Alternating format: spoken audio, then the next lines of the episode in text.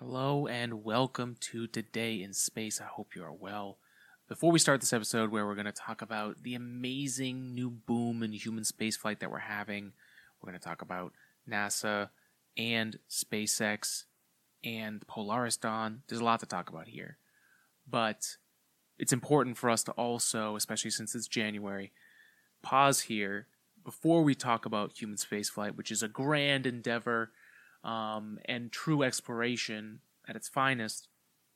I want to take a moment of silence before we start this episode for the Day of Remembrance, for the Apollo one mission and Space Shuttle's Challenger in Columbia. It's twentieth anniversary, which is a weird thing to say, of the Columbia incident, and their legacy is here to help remind us as we get ready for this new charge for human spaceflight, that we have to be vigilant, we have to stay on top of things, and we need to learn from their legacy, from their missions, how to prevent this in the future and to and to keep continuing past their sacrifice. So, a moment of silence for a moment of silence for the crews of Apollo one, S T S one oh seven, and S T S fifty-one L.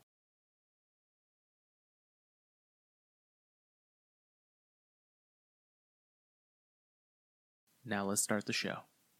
May their memory be eternal.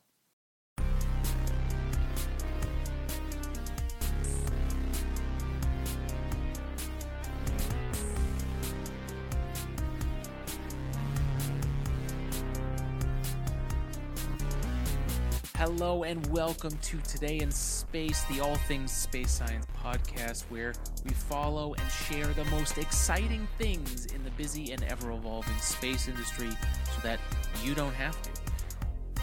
I am your Space Science podcast host from the East Coast, Alex Girofanos, and we are recording this from planet Earth. The date is January twenty-fifth, twenty twenty-three, and it's episode two ninety-five. We're here to catch up on some space news. Wait, is it two ninety-five or is it two ninety-six? It actually is two ninety-six. Things have been a little messed up since our last episode. The last start of the year, oof, it has been uh, certainly not what anyone planned for and not what I planned for. Uh, the lab went down. The Mac had some issues. An old corrupt drive that we had to completely back up and then reformat. But the studio is back. We have our cameras up and running. Our audio appears to be working. So uh, we are here for this new episode. We've got some space news here from this month since the beginning of the year that we're going to cover. We've got a ton of stuff this week. We have uh, human spaceflight. We're going to talk about the Polaris program. We're going to talk about the Starship, which is in Boca Chica getting ready, and in Florida they're working on it too, so lots of exciting things. This episode is brought to you by Manscaped, uh, and it's also brought to you by our three D printing lab, A G three D Printing. Thank you for joining us, and let's dive in. Let's talk about the human spaceflight aspect, and let's discuss Polaris and Starship.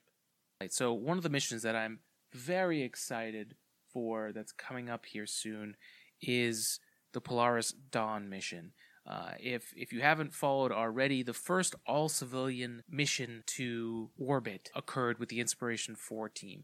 They actually went higher in altitude than the International Space Station. The whole part of the mission is is to help push forward this idea of human exploration and and to to make humanity better. Jared Isaacman is the commander of that. There's a competition. People were chosen. And the Inspiration four were able to go into space and travel on a SpaceX Crew Dragon, and really a mission of a lifetime. That those all the folks on that mission are really inspirational. That team is very powerful, and that's what I love about the Polaris Dawn mission. Is is even more than I would say what we have today for for astronauts. Yes, we have the expeditions on the International Space Station, and by no means are those any kind of joke or that or that they're not doing anything, but the sense of team, and and I think part of that is the focus, right? There's only four people on that one mission, uh, and and it's somewhat brand new, you know? It's an all first all-civilian mission, uh, going higher in altitude than the internet. There, there's some buzz, right? So the Polaris Dawn mission is the set of missions afterwards where Jared Isaacman is going to be the commander, but they're also going to bring in, to be bringing this next crew up there to actually perform a spacewalk while they're out there. And again, pushing boundaries, going farther again than uh, other missions have gone before, and setting records for humans in space that is not orbiting the moon. So pushing that distance and that boundary with the Crew Dragon. So I love following this mission. Seeing the crew train has been something that I really fell in love with during the Inspiration four mission, and so I've been loving these updates for the Polaris Dawn crew, and so I want to share some of that with you guys because you may not have seen it, and if you did, I would love to know what you think about it, what what you're looking forward to, and like what your favorite part of these private, uh, all-civilian missions are. It seems like these astronauts are almost in a in a group of their own. Uh, you know, you could bundle the the Blue Origin and Virgin Galactic astronauts in one bucket because the term astronaut is now taking on a new definition. Space flyers, as I think we were going to call them here on the podcast. And then there was like the Inspiration four where they legitimately went to space and uh, were experiencing all the risk and flight uh, that's involved in doing so. So the Polaris Dawn mission recently was training, and they participated in a decompression sickness study at NASA's Johnson Space Center over in Texas. The Polaris Dawn crew, this article here is from polaris program dot com, so if you want to follow along, they have their mission. The cause for the mission is Saint Jude's Hospital. They have a bunch of science and research that they have kind of planned. Who knows what they're going to finally do, but get to know the team, get to know the mission. We have four astronauts. So you know Jared Isaacman, the mission commander. Scott Poteet is the mission pilot, a friend of Jared Isaacman's. Uh, Sarah Gillis is mission spe- specialist. She is the person who, especially if you watch the Netflix documentary for the Inspiration four, Sarah Gillis was uh, the mission, the team's uh, like mission Sherpa. She was the one who was talking to them through all the good and the bad that happened during the mission. She helped train them. She walked them through this whole thing so that now she gets to be a part of this. Is just so cool. So it's really cool to see Sarah there as a mission specialist, and Anna Manon, who is a mission mission specialist and medical officer. And this f- team of four is going to be pushing the bounds of space and research. So the Polaris Dawn crew participated in a decompression sickness study to characterize the risk of the planned Polaris Dawn decompression profile in the twenty-foot chamber at NASA's Johnson Space Center in Houston, Texas, December eighteenth to the twentieth. The facility originally served as a platform for similar atmospheric modulation tests in the early nineteen seventies, ahead of NASA's missions to Skylab, the U S's first space station. The risk of decompression, it says here, sickness, is lowered when the amount of nitrogen is reduced in one's body. Current extravehicular activities, or E V As, decompression models, such as those used on the, the International Space Station, the place where they do spacewalks now, achieve this during a long-duration, one hundred percent oxygen pre-breathe exercise in an airlock. The Dragon spacecraft, however, does not have an airlock, which is one of the challenges here, requiring the vehicle, including crew members, to completely decompress down to vacuum with a limited pre-breathe. So let's just break that down. They are going to be opening up the capsule to space so that they conduct a spacewalk while they're going up there, and they're exposing their crew chambers because it's a capsule. So everyone is going to be in suits. They're going to be doing a decompression in order to do that. So they all have to train for that. I mean, this is a lot of these private missions, and I think this also comes over from, like, tech in general, like this hype machine. There's no hype here other than what's happening. These human beings are putting their lives on the line to show us what's possible. Now, the crew here, they lived in the chamber for just under two days, simulating the mission's expected pressure and oxygen profiles to determine how likely it is for D C S symptoms to occur, if at all. Throughout the test, a team of medical professionals monitored the crew for symptoms, ready to, ready to intervene and provide immediate medical treatment if necessary. In addition to characterizing D C S risk, the event allowed the crew and teams to practice monitoring for and reporting E V A-related medical information over communication loops ahead of the mission's actual spacewalk. Something I love about space missions, especially when there's humans involved, but we've also seen this with rovers and stuff like that, is the tests. How do you test? And, and if you don't know what I'm talking about, if you've seen the movie The Martian and how they tested the rover on the planet Earth, and then they could do the same thing with Mark Watney while he was on Mars, being able to test and do an accurate test as close to the real thing as possible means that you're preparing for the real thing. So this type of stuff is super important for them to get ready. If they can practice, you know, oh, that feeling that I'm feeling, this is decompression sickness, I need to report this. And when you feel that bad, have you ever felt that bad before? So like testing it and doing all these things beforehand are huge. And the thing that really blows me away are, are the images that were taken on this mission, and just seeing the real people do these things. I mean, it seems simple, but it's it's not.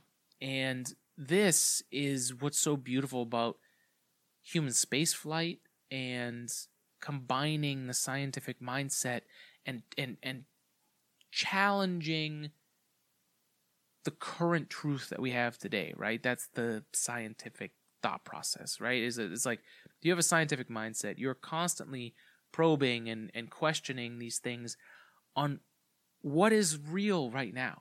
What is the universe telling us that's real? And seeing these humans train like this and seeing them put on the masks and and, and train in the place where they're preparing for decompression, that makes it real to me. You know, that that to me gives me data in my head to say, and these people are really going out there to, to risk their lives. So a little bit emotional here on the podcast, but it's true. I, you know, robotic space travel is the least least risky space travel that we can do because human lives aren't at stake when there's a rover landing on Mars. But uh, there's something about exploration and what we've seen in the last decade about like what's gone on with the interest in space. Robotic missions, unfortunately, just they just don't carry that that extra oomph that a mission like this carries. Now, whenever there are humans involved, there has to be a heightened level of safety and making the right decisions. And you have to balance that with not also overthinking it to the point where that then that can cause issues, being too safe uh, and not making the decisions you have to make in time. So it's a great reminder that when human lives are at stake, we need to really step up our game. And even though that risk is always there, good training. I mean, Apollo thirteen is a great example that I think everyone uh, is at least somewhat aware of, of things can go wrong, horribly wrong, to the point where it's almost impossible for them to come home. But if everyone can come together to solve that issue, then then what is what is there that we can't accomplish? So the Polaris Dawn mission, training continues. The next time they have another training here, we'll dive into it. If you guys want us to do a whole episode talking about what this training is for these astronauts, I'd love to. Let me know. Hit us up in the comments for this episode. Email us at today in space podcast at gmail dot com or follow us anywhere online. Uh, Today in Space Pod on Instagram, Today in Space Podcast on Facebook, and Today in Space on TikTok. That's it, folks. That is our Polaris Dawn recap. Looking forward to the real thing. Breaking news. Manscaped now sells beard products. That's right. No more using the Lawnmower four point oh for your face. They are once again revolutionizing men's grooming with the brand new Beard Hedger Pro Kit. From a beard trim to a fresh shave, the technology behind the Beard Hedger Pro Kit allows you to shape your signature beard look. Now, you can finally use Manscaped products to make your drapes match your carpet by going to manscaped dot com and using code SPACE for twenty percent off and free shipping. Now, I personally just started using the Manscaped Beard Hedger Pro, and I got the kit from Manscaped, and you know, I've never really taken care of my beard before, so I was really interested to see if there was anything to this. And there's so much involved here. I really enjoyed it, and just the whole experience. I think that's what I liked about the Lawnmower four point oh. and the whole Manscaping experience that Manscaped brings to make things easier and simpler and have the right tools. And let me tell you, this Beard Hedger Pro is legit. So it's time to tame your mane. No one likes a weird beard, which I've had for a long time. So say goodbye to all your stubble trouble with Manscaped's Pro Beard Kit. It all starts with the Beard Hedger. This thing is a juggernaut of fixing faces. First off, this cordless trimmer has a rotary wheel that gives you twenty hair cutting lengths, all with one guard. So no more ne- messy drawers full of extra add-ons. I can't tell you how many times I've poured out the bag that has my beard trimmer in it, and all the the different size things are there, and I can never find the one I actually want when I first start, which is ridiculous because I would only ever use one anyways. I would only have one length, and then maybe I would use a second one. This has every single length that you need, and it's really cool because the blade moves up towards the comb that's on the beard trimmer, and it's it's legit. It's ti- it's got a titanium-coated T-blade. There's also, in the Pro Kit, uh, dermatologist-tested formulations for post-trim care, and again, something I've never done with my beard, although, you know, I've seen guys who take care of their beards legitimately, and they look great, and they don't seem, you know, I would just get dry skin, and, and things would pull and snag, and I'd get hairs that would uh, cross over and, like, tangle up. The beard shampoo and conditioner helps soften things up, clean things up. Uh, that's one of the other things about having a beard, is, like, it just gathers things. It's a it's a filter. um, so having the beard shampoo and conditioner is huge. The beard oil, which I just tried, uh, is really nice, and they, they're calling it an essential piece for your man facial, uh, your main facial accessory. No one wants a guy whose beard is brittle and dry. Over here, uh, used to be, uh, the oil relieves dryness both on the beard and the skin beneath, while adding a little sh- shimmer and shine, making you look extra fine. Oh, that's the end of the sentence. Cap off the kit with the Beard Balm, a pomade that shapes, styles, moisturizes, and tames the sculpted look that attracts any fellows or dames. The Pro Beard Kit also comes with three free gifts, a beard brush, comb, and scissors to ensure your beard is ready to impress. All very good. I'm going to start using that more and more. I'm starting with my first beard here, and it's going to grow, and I'm going to actually do this for the first time. Uh, so I will. You'll be following my progress here, and if you're interested, get twenty percent off and free shipping with this code SPACE at manscaped dot com. That's twenty percent off with free shipping at manscaped dot com, and use the code word SPACE, Manscaped Beard Hedger, one stroke, one guard, twenty lengths. Thanks for supporting us, Manscaped, and now back to the show. And in more human spaceflight news, uh, or really s- human spaceflight development news, uh, down in Boca Chica, Texas, for the first time ever, the world's most powerful rocket, no, not NASA's Space Launch System, although it holds the record at the moment, but SpaceX's Starship has been fully stacked in Boca Chica and was fully fueled, went through a d- wet dress rehearsal for SpaceX's Starship. Now, I am personally looking forward to this launching, because if it happens to launch on a day where I can fly down to Texas, I am going to try and see this thing. This, and the reason we're bringing this up in the human spaceflight mission, is because Starship has a lot riding on it. Not only is it a mission that was designed by SpaceX to really uh, skyrocket above what what we can do to send humans right now. You know, uh, four people, potentially up to six people. Uh, you know, we were talking about with the whole issue on the space station right now, where the only human-rated capsule, the Soyuz, uh, had a leak, and it will not be able to bring people back. We're potentially talking about the idea of setting up a Crew Dragon that's four people rated that could be used to bring back five people. That discussion doesn't even compare to what Starship is able to do. And Starship is able to bring up to one hundred people at once from one location to the other. And not only that, not just like an orbiter or a capsule that would need a lander to go back down. Starship is the lander. It is the rocket. It is the spaceship. It's the lander. And one day on Mars, it could also be the living quarters. It is that massive in scale that it's hard, even myself. I haven't seen it in person.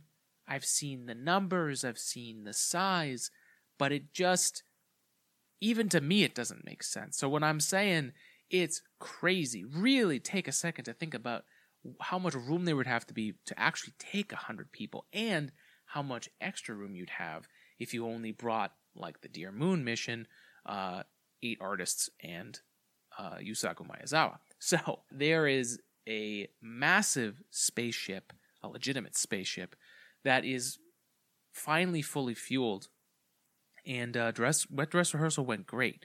And there's a lot of things that are really important to know from a wet dress rehearsal. First, fueling. Fueling is uh, very complicated. There's a lot of temperature differentials, especially out in Texas, with that liquid fuel being pumped in there at cryogenic temperatures. You know, we just saw NASA's S L S have a whole summer where they dealt with leaks, and that's partly because liquid hydrogen is the smallest uh, element that we know of, and it just, if there's, there's a really hot Florida summer like there was, things are not going to seal right. And with the smallest element, it's going to leak. So seeing this go successfully here uh, down in Texas gives me lots of hope. And let's be honest, if there's an organization that's had a lot of experience with fueling things, especially recently, it's SpaceX. I mean, they had sixty-one launches last year, and they're already zooming through launches this year. We've seen a Falcon Heavy. We've seen multiple Falcon nines. They're trying to hit one hundred launches this year. So as far as moving cryogenic fuel uh, in and out of a vehicle, uh, to see them succeed on this first try with Starship, I'm not entirely surprised, especially since they control so much about the rocket itself. And I'm sure they're taking lessons from Falcon nine and applying them to Starship. And I'm sure there's plenty of lessons that don't correlate at all. And that's why it's taken so long to get here. But it's stacked. It was fueled. And they went through the procedures of getting the rocket ready for launch. So we're seeing the first steps of this potential launch late February, first, second week of March. Nobody really knows yet. Even the SpaceX team doesn't know yet. It all depends on how far they get in their testing. And they made a big claim that the Dear Moon mission was going to launch this year. It's almost the end of January. We are seeing the first fueling of the Starship rocket uh, in the first stack, and that's a huge step for January. Depending on how this year goes, they get closer and closer to that reality. I still reserve saying that I believe it's going to happen this year, mostly because I would much rather be proven wrong uh, in that scenario. So, Uh, the best of luck to the to the SpaceX team. Starship, again, a huge step forward. And not only is it this giant innovation in the ability to send humans around in space and on other planets, but it's also a key piece of the infrastructure for the Artemis mission, where NASA's return to the moon is going to bring the first woman and the first person of color to step foot there. They will be stepping out of the Starship. So having this go well this year and having all these tests is going to be really important.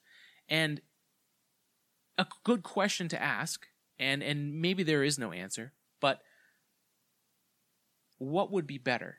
To test the speed at which SpaceX moves and progresses and tests and gathers data versus how fast NASA gathers data. Now, two different approaches. I'm not going to sit here, uh, if you've listened to the show long enough, you you know a lot of my opinions about the differences between these approaches. But for the scientific thought process, it is an interesting two different approaches, right? Analyze and gather as much data as possible, many, many tests, many exper- experiments, and many quick changes based on what you're seeing from those results can help bring you to the point where SpaceX is today, where their Falcon nine is launching on a regular basis, sixty-one launches last year, planning for one hundred launches this year, reusable rockets that were not possible before. Or would you take the approach like the James Webb Space Telescope, where it took ten, fifteen years for it to really, twenty, really, you know, it took a long time for James Webb Space Telescope to get to the point where it's giving us that data. A lot of time crunching the same data and then making simulations to save money, hypothetically, or the time and effort and resources to build a second James Webb Space Telescope to test. You know what I mean? So, very different approaches. Both have been shown to be successful. Um, as far as getting us out into space and fighting the inevitable battle, which we've talked about before on this podcast, that funding for NASA is secured through politics. That money and the directive of NASA is not NASA's to direct. It is the agency in charge. It's a government agency. Now, to fight that potential four to eight year change, which we suffered through from the nineties through twenty ten, that flip-flopping doesn't do any good for NASA. But if there are companies like Blue Origin, like SpaceX, that can keep developing and pushing the directive forward, then, and having the technologies being built, then NASA can survive another eight years, or at least has the ability to say, look, we already have this being developed. Why don't we use this? Why don't we continue the mission? NASA gets it off their plate, which is not theirs to control. They can just say, look, America has many resources. We could do this, we could do that. But NASA can be the quarterback instead of having to play the whole field, instead of having to be the offensive line and the quarterback. I'm sorry if this football analogy doesn't work, but it makes a lot of sense to me. NASA can't play defense and offense at the same time. So having these other companies is important. And SpaceX won this bid with Starship as the landing system because it allows NASA to do so much more with less money than the other options would have given. So there is a huge value add for Starship, and I cannot wait to see this thing launch. I hope you can't either. Let me know what you're excited about about Starship. Do you think uh, the Dear Moon mission is going to launch in twenty twenty-three? Do you think that the Starship will be ready for Artemis two? Let's see. Who knows?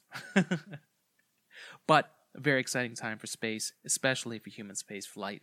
We're entering potentially a whole new era with capabilities we've never had before. So, lots of exciting stuff. And I hope that I have the chance to go down to Texas to see it launch for the first orbital launch ever. First time that full rocket launches.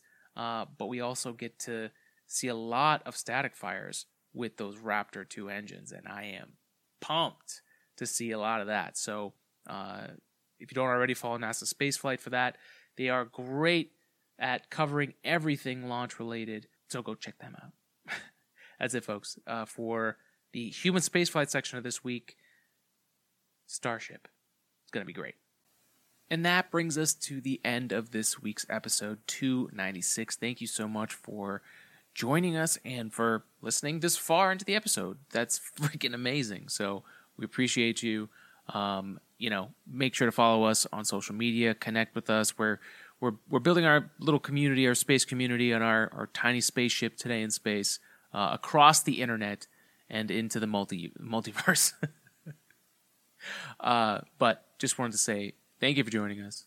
Thank you for supporting us, uh, whether it's through A G three D Printing or three D Printing Lab, where we bring ideas into reality, or through our sponsor Manscaped and things like the brand new uh, Beard Hedger uh, and the Beard Hedger Pro Kit, or by simply listening, subscribing, liking our posts, sharing our posts, and telling someone else who's into science and space and telling them about us. We appreciate you. Thank you for all the growth we've had over the years. Um, and here's to another episode. Here's to twenty twenty-three.